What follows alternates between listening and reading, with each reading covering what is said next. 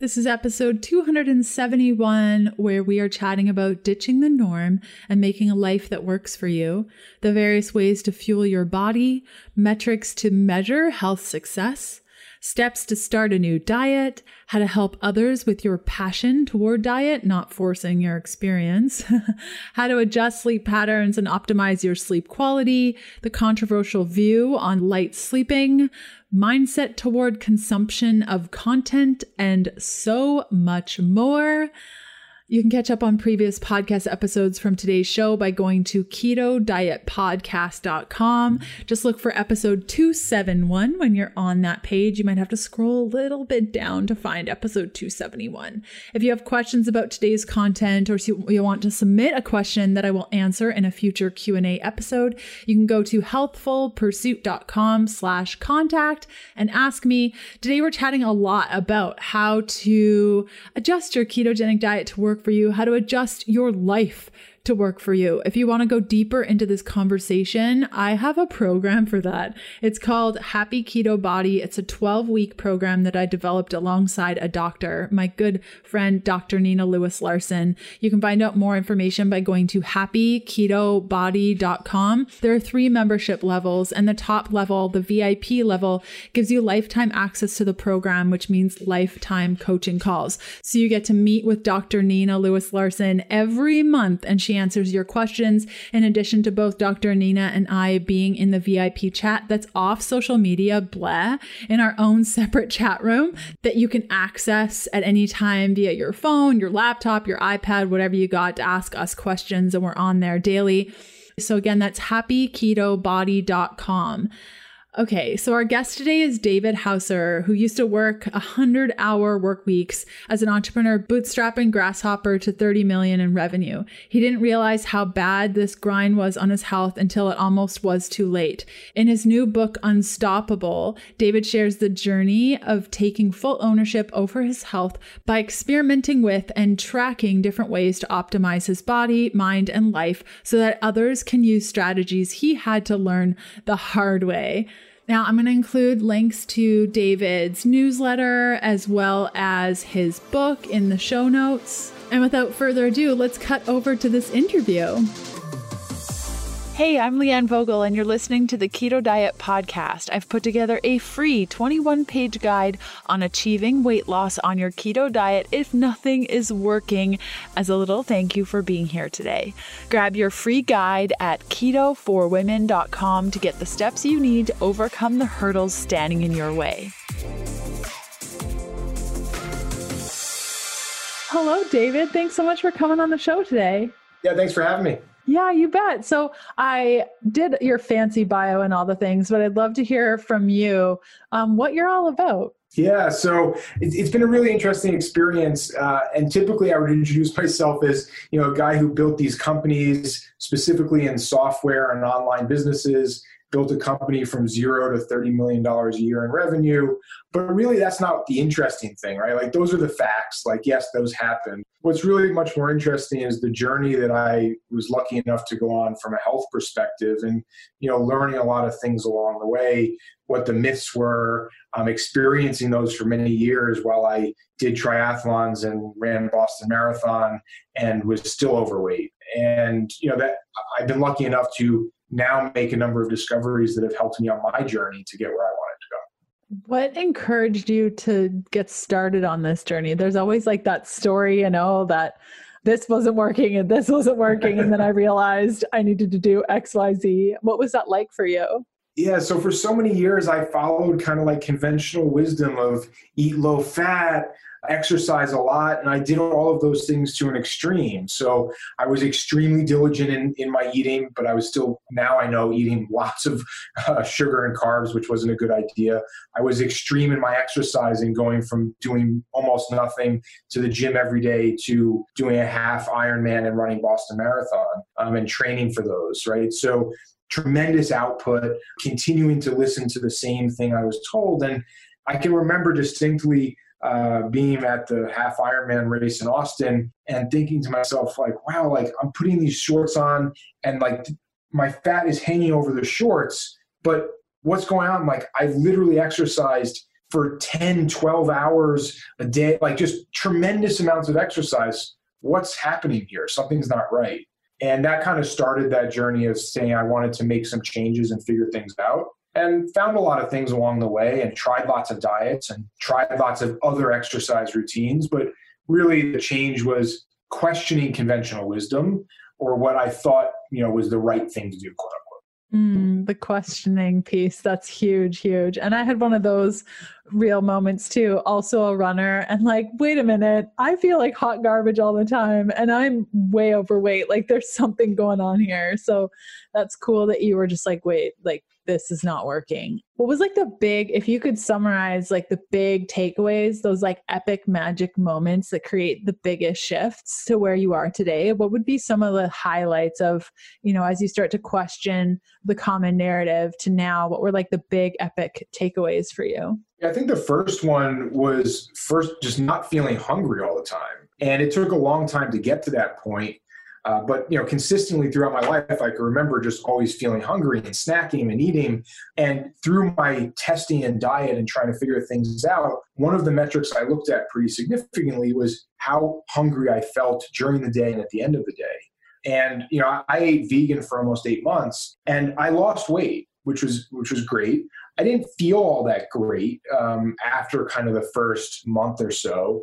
But more importantly, I just was always hungry. And I can remember uh, there was this dish I really liked, which was couscous and vegetables, and thinking to myself, like, this is delicious. I love it. But I could eat the entire amount that I made, which was far too much to eat and still feel hungry afterwards right and to me that said there's there's a problem here so when i found increasing fat significantly to the point where during the day I just forgot to eat lunch because I didn't even think about it. And it's not because I was busy, it's because I wasn't hungry. That was a massive change in discovery for me. Yeah, your couscous sounds like my oatmeal or cereal. Oh man, I could pound that stuff. I could just eat it all day.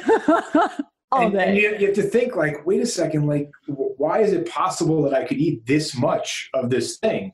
Right. And there, there's just the body shouldn't allow that to happen, right? And the problem is there's there's so little fat in it that the body is just craving more and more and more. And I think a lot of people find that on on a vegan lifestyle when when fat is still low. Now, eating vegan high fat is very difficult. I tried it, but it is possible. Yeah, I tried that too. And it is possible, but it's quite challenging and it's not all that satiating, I found. Now, what sorts of things you mentioned you did vegan, and what sorts of things did you do that worked, that didn't work? And how did you determine if they worked or didn't work? Yeah, so I think that you know we all first kind of look to you know weight loss as the the first metric, and and that that I tracked pretty intensely uh, with a you know Wi-Fi connected scale. So I have data going back. Oh, I don't even know how long now. Probably uh, whenever they first came out that scale. I think 11 years ago, roughly, maybe nine years ago. I have to go back and look. So one, weight loss. Two, how I felt specifically during the day. I was getting a lot of brain fog, so I wanted that to go away. Not feeling hungry, and then just in general, high energy right? Like I don't drink caffeine of any type. I've never drank coffee. I don't drink soda, tea, or any other caffeinated drink. So all of my energy has to come from you know sleep and fuel, right? And I wanted to make sure I felt that every day. So I tested diets like a vegetarian diet. That's an easy transition um, after vegan, right? You start adding some things back in, adding fish back in. I noticed, oh, okay, when I add fish back in, it's better. Prior to that, prior to my vegan diet, I tested, you know, typical bodybuilder's diet, you know, lean chicken, brown rice pretty much every day with some sort of vegetable. Um, didn't feel all that great. So I think it was just a discovery process over time as I added things back in and said, hmm, I, I t- tested one extreme vegan. What's the other extreme? Uh, and clearly now there's probably a little bit difference with carnivore, but it wasn't as popular at the time. Uh, and the other extreme is just high fat. And how can I implement that and test it? And that's what I did. So I started using a new app. It's called Sleep Cycle. And for $0, Sleep Cycle empowers humans to become aware and get to know themselves better through their sleep patterns without having to know anything about sleep or change the way you do life. No intrusive gadgets or gizmos. Everything is on the app. You can go to sleepcycle.com slash keto today to start improving your sleep for free. With free and premium features, you'll be able to achieve better sleep, restore your body to balance, and improve your relationship with your body. A click of your screen before your head hits the pillow, and you wake up gifted with a free analysis on the quality of your sleep, receive insights and to dos so you can achieve better sleep, including free training and so much more. Remember to go to sleepcycle.com slash keto, and you will also get access to Sleep Cycle Premium for seven days absolutely free. Payment info is required, but you can cancel for free at any time. That's sleepcycle.com slash keto and start improving your sleep tonight. That's really cool. And do you see yourself like, I know that when I found keto, it was like, I've found the missing link of my entire life. I'm never going to change. And now I look back six years and like, oh my gosh, even my keto has changed. Have you found since finding like high fat and and moving in this space that even though you thought there was nowhere to go, that you're finding more and more options to adjust things? Yeah, I'm, I'm always learning. I even did a carnivore diet for a month. I lost a few pounds. I didn't feel necessary. I actually felt pretty good in general um, after the first week, week and a half. But more importantly, I really missed vegetables and avocados and things like that on a carnivore diet, like because I actually like those things. Um, so that was a good discovery. But I think the, the diet changes over time as your body adapts to it. One, so I can eat more carbs now than I could before. I eat a tremendous amount of vegetables, comparatively speaking, I guess. But I, I think the challenge that I found so many people have is when you first start a diet, in the first six months or a year, maybe even less, it's easy to be very restrictive because you haven't learned all of the cheats, right? And I think the difficult time is when you convert that to a lifestyle after that first period. And you now know all the cheats. Like on keto, I could eat these things and it's probably not the best idea, you know, even though the net carbs are right. And th- there's all sorts of ways around it. The same with vegan. Like, yeah, I could eat vegan cookies. Probably not a good choice, but in the in the beginning you don't know that. So I think there's an adjustment period where you have to discover what are the cheats and how do you use those to your advantage compared to overusing them and falling backwards into old patterns? Right it's really about finding those boundaries and you like hit a wall you're like oh right okay wall there and you're kind of bouncing around until you find that equilibrium. And you're right it usually takes with my clients and such about six months to a year until they start oh okay i'm getting it now i'm getting it now. Yeah. Yeah it just takes time and learning and kind of feeling in your body what's happening. Mm, yeah. I know that when I tried carnivore, I was on my fourth book tour and it was about three weeks in.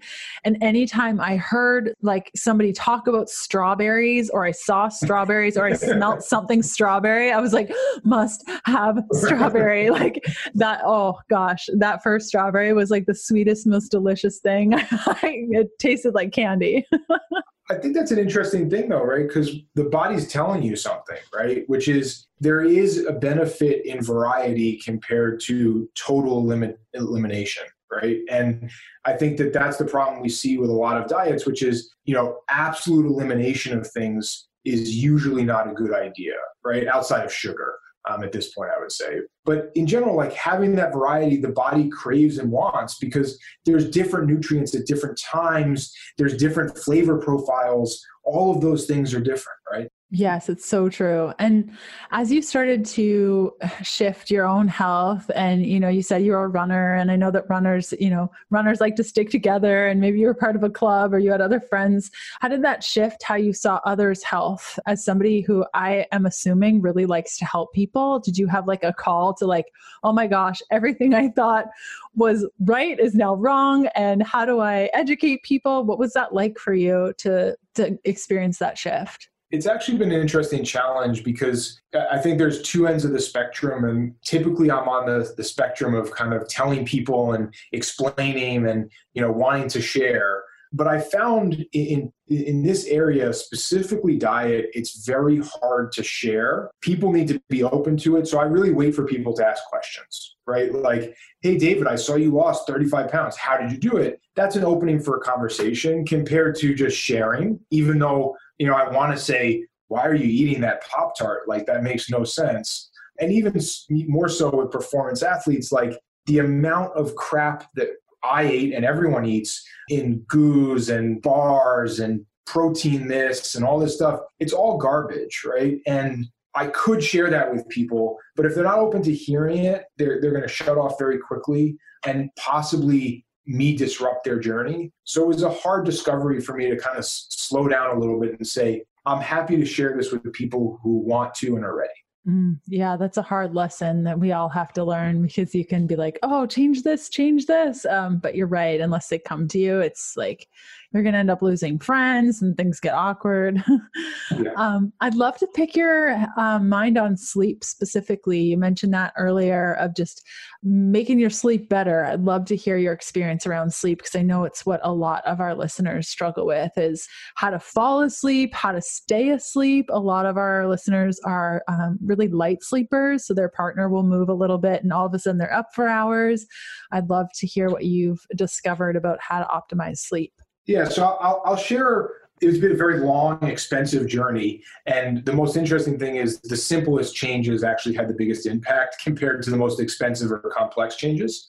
And I'll talk about that and also kind of my controversial view on, on, light, on light sleepers. So, first, optimize the bedroom uh, for sleep. So, no televisions, no computers, no work, all of that is removed. Um, reduce light as much as possible, blackout shades, things like that, right? So create the environment for sleep. The biggest impact things for me were um, I always woke up relatively early, but I never use an alarm clock anymore. So I go to bed early and I wake up early naturally without an alarm clock. I don't eat within three hours of bedtime. And if I'm going to bed at 9 9.30 the latest that means dinner in the household has to get pushed up to like 6 p.m which has been a challenge sometimes. And then optimizing the outside of the room the actual bed right? So finding a mattress that's comfortable and investing dollars there. It's cheaper than other options yet not the cheapest. I tested tons of pillows so pillow is super important. I personally like a heavy blanket. Um, some people don't. It takes a little while to get used to. And then I like a, a, cooling mattress or you know like Ooler or one of those um, that cools the bed to, to bring temperature down. So across all of those, I think those are the, the areas I look at. For supplementation, uh, I found a lot of use in magnesium. I really don't like melatonin and, and other things like that. We can talk about why. So that that's how I optimize sleep. I measure it with an Oura ring. Um, really like that. It's not perfect, but it's it's pretty good. I, I've done in lab in lab and in home sleep studies with like the medical equipment, and it's it's good. And then my controversial view is uh, I very much believe that partners should sleep separately for a number of reasons. But most importantly, people's sleep cycles are different. And you can be in the same room, but I think separate beds make a lot of sense. And it sounds silly, like, oh, that's so like 1960s or whatever, 1950s. But I think there was something smart about that and it works well. I couldn't agree with you more. My husband and I do this.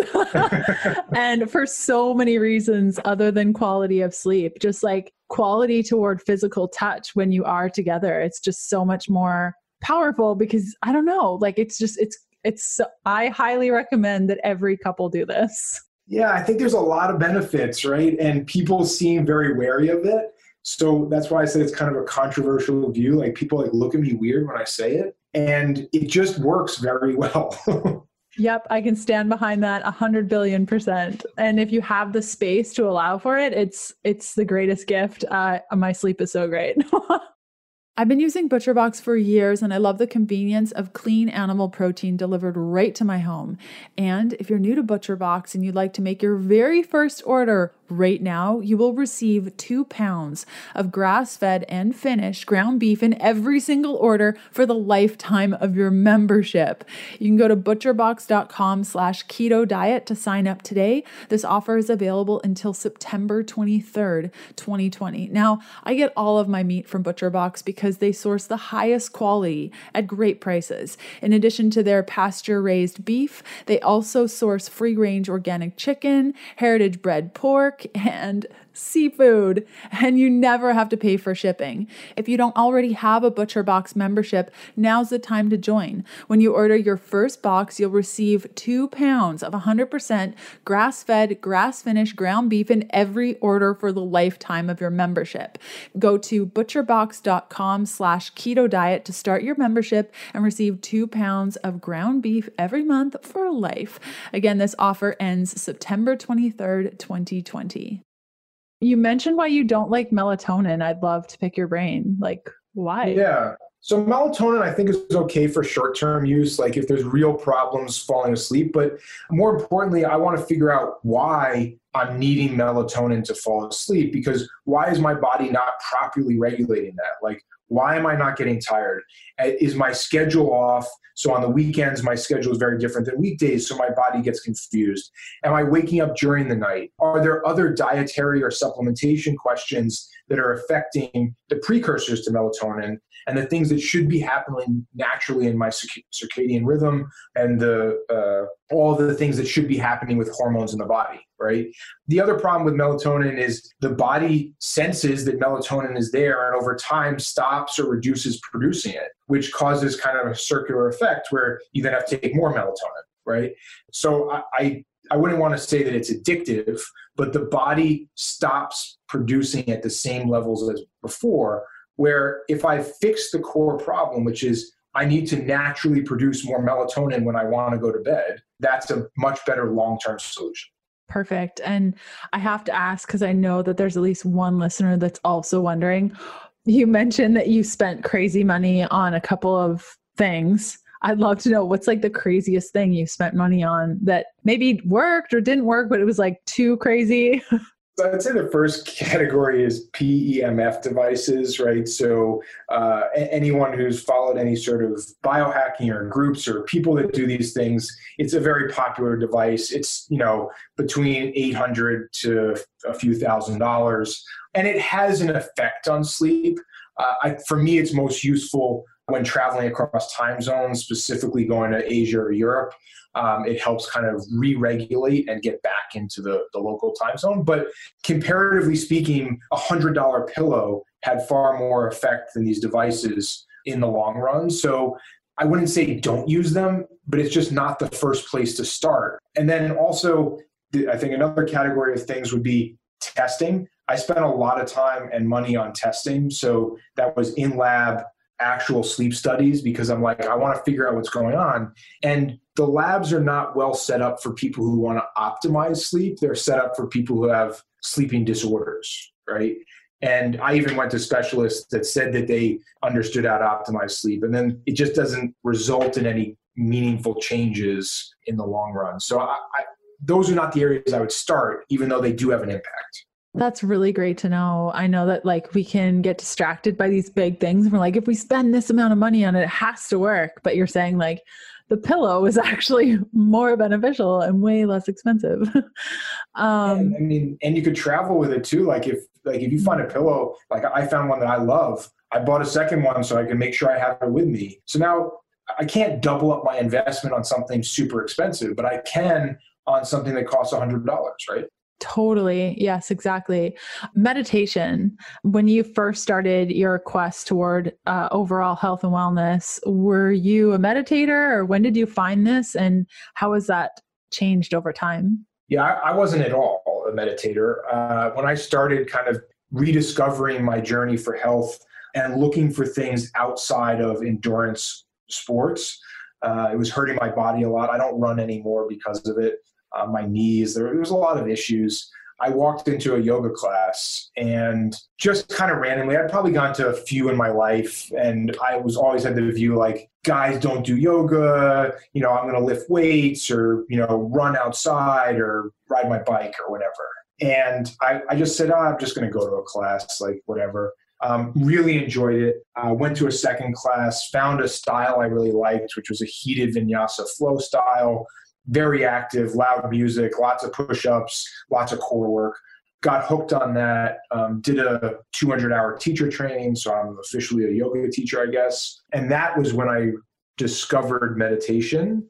And for me, what was interesting is, I mean, part of the class we had to sit for you know an hour or two and meditate and, and, and that that i found very difficult and over time it got easier and easier but i really found for me the best time for meditation was actually during my yoga practice. And this type of practice allows you to flow on your own so you're not following a teacher. And it was one of the few times where my mind really stopped thinking about other things and was purely in the moment of this is what i feel right now.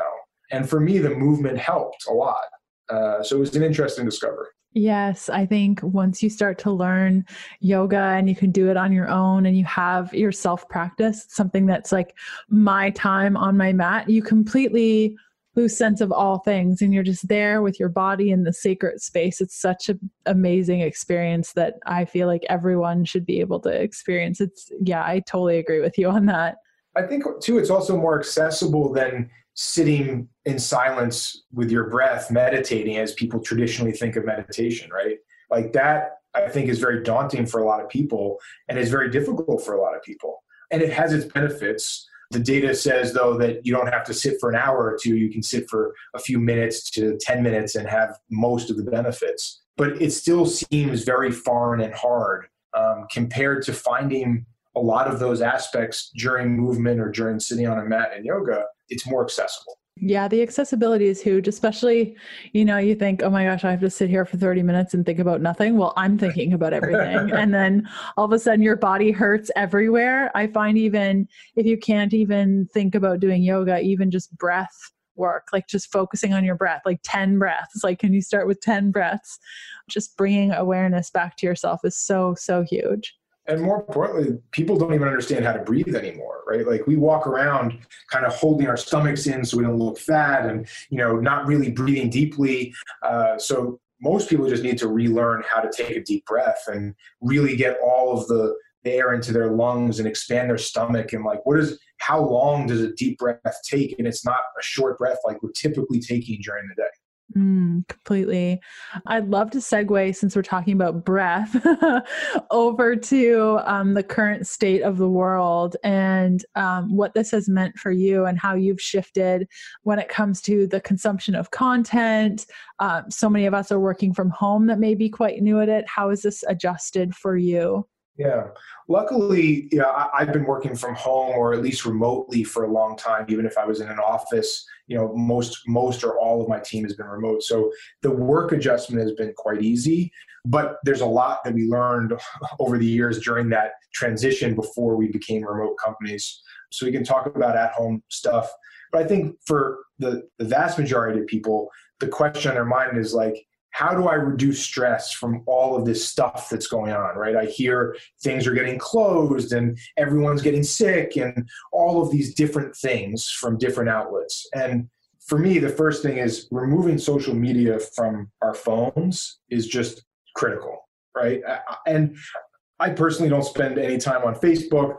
I don't spend a lot of time on Instagram. But if I spend time on either, it's on the computer in a very pointed and specific way and a scheduled way where I say, okay, this is the time I've set aside for doing it, compared to having it on my phone and just scrolling through.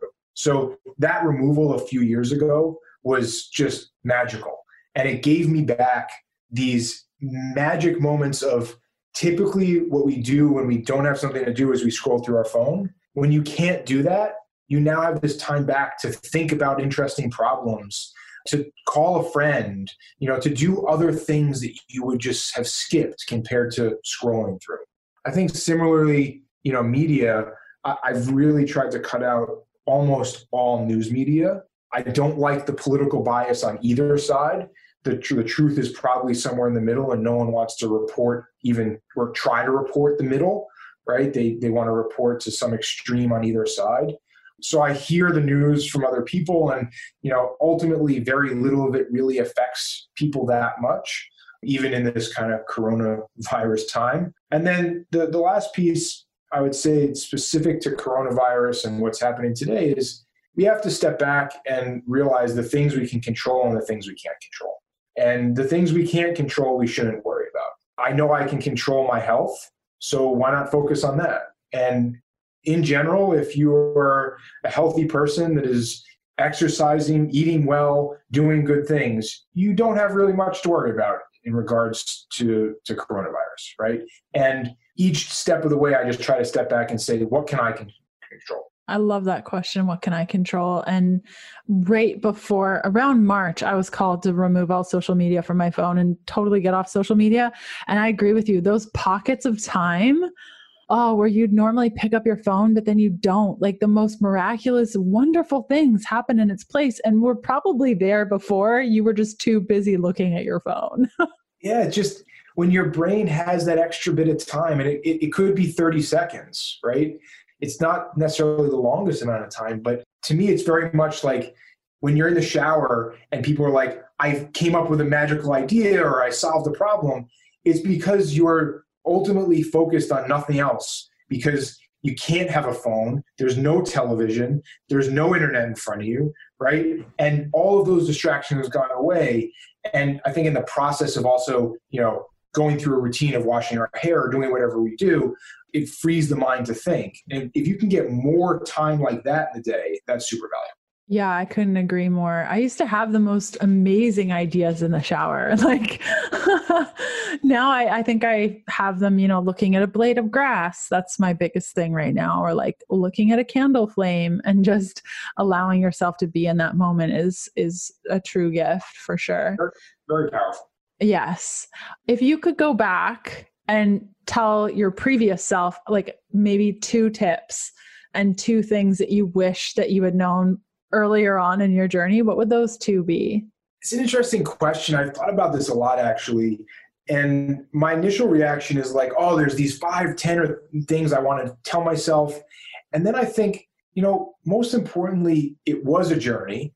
And i think i needed to experience all of those things along it right? And maybe i could have told myself you know spend less time thinking about you know optimizing little things and spend less money here. Don't do this. Don't do that do this earlier you know play with but really i needed to experience that stuff because if honestly if someone came along and told me that i probably wouldn't have listened Yep, you really got to be ready for the goods. And you're right, it is really much just like you walk up one step and then you find this new thing, and then you walk up the next step and you find this new thing. If somebody said, You're on step four and you need to get to step 429, enjoy that. like it just, it doesn't resonate for sure. I agree with you on that.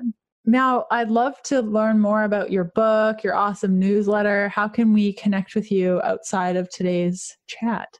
Yeah, so the best way to connect is davidhauser.com. I have a weekly email newsletter I send out to over 10,000 people now, roughly three items each week, talking about the topics we talked about here health, money, family, fitness, meditation, yoga, you know, a kind of wide range of topics. Um, the things that I'm watching, reading, and think are interesting in the week. Um, so I, I, definitely engage with people there. Um, you did mention I, I, did write a book uh, that, uh, came out earlier, or I should say, this I can't even remember what year it is now. Uh, came out last year, and you know it really talks about all of these topics in much more depth. Depth. Um, one, how do you build an optimization main, mindset? Uh, think about these things. A number of the myths that I'm sure a lot of your listeners know about in terms of cholesterol and fat and such. Uh, and then really all of these categories um, that you can optimize in fitness, meditation and breath work, cold and you know exposure, supplementation. So kind of what are the core supplements we should be taking? Um, really covers all of those at the highest level, so we can say here's where I should start, here's the next level down, and then allows people to go on their own journey. Sounds wonderful. Awesome. Well, thank you so much for coming on the show. I'm going to include all of these links in the show notes today. So if you guys are unsure of where to connect with David and all the awesome things we chatted about, feel free to check out those show notes available at keto diet ketodietpodcast.com. And David, thank you so much for coming on the show today. Thanks for having me. Awesome. So, next up on the show, Sunday, September 27th, episode 272, we have Dr. Jason Fung chatting with us about fasting versus calorie counting. And on Sunday, October 4th, episode 273, I have no idea what I'm going to be doing for this show. It's a mystery episode for both you and me. So stay tuned for that mystery show. I'll figure it out between now and then, I promise. And I will see you then. Okay, bye.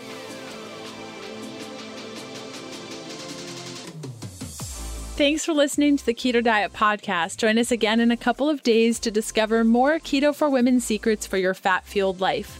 The Keto Diet Podcast, including show notes and links, provides information in respect to healthy living, nutrition, and diet and is intended for informational purposes only. The information provided is not a substitute for medical advice, diagnosis, or treatment, nor should it be construed as such. We cannot guarantee that the information provided on the Keto Diet podcast reflects the most up to date medical research. Information is provided without any representations or warranties of any kind. Please consult a qualified physician for medical advice and always seek the advice of a qualified healthcare provider with any questions you may have regarding your health and nutrition program.